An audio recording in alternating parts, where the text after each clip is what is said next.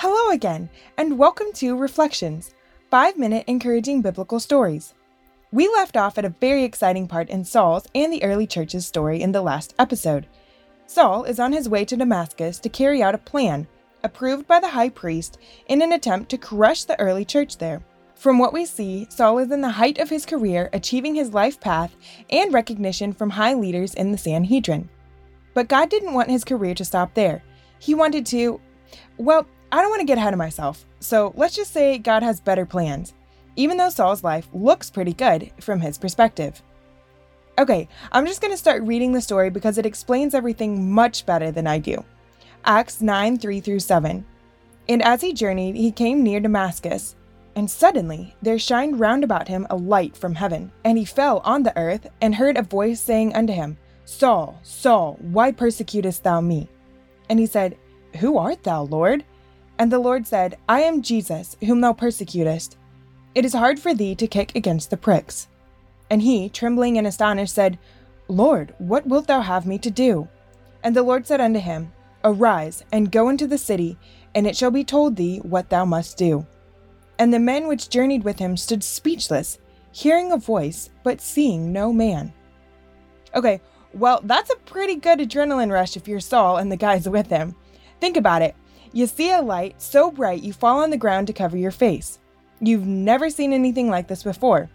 And the fact that it's the desert and the light is reflecting off the sand probably makes the situation much worse. At least when I've been in Israel outside Jerusalem, the sun reflection off the sand makes it very necessary to wear sunglasses. Okay, and then you hear a voice, but you see no one.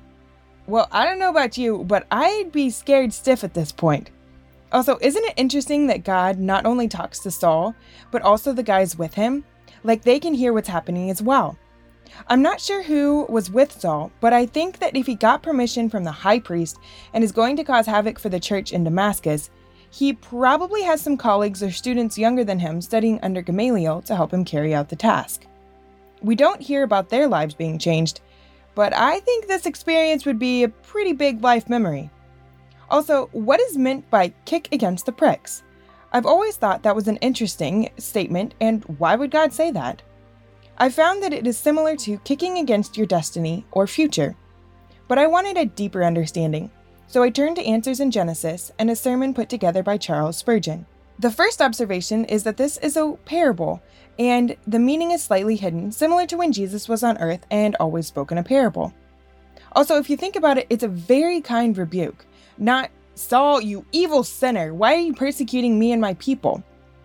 Spurgeon put it this way The Savior was so set upon his poor, erring, but ignorant child that his thoughts were loving and tender, something more like, Concerning what you are doing to my cause, I will say nothing. But see what you are doing to yourself. You are losing joy and comfort. You are injuring your own soul.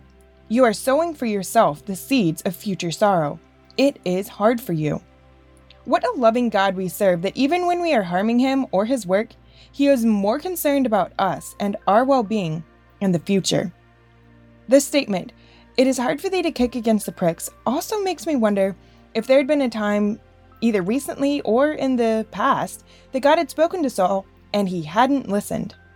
What pricks are you kicking against? What circumstances currently or in the future are you not wanting? What has God been telling you to do that you haven't and don't want to do? Personally, I hated what COVID did at first to my summer and year plans. It brought a lot of uncertainty and all the other things. But I've come to see some great good. Another thing I was kicking against was actually starting this podcast. So, this message really hit home for me. Kicking against the pricks is hard, and I want God to be able to use my life, not work against me or have to find someone else. What pricks are you going to stop kicking against? There's more to Saul's story, so join me in episode 4 to uncover the next section in God's plan.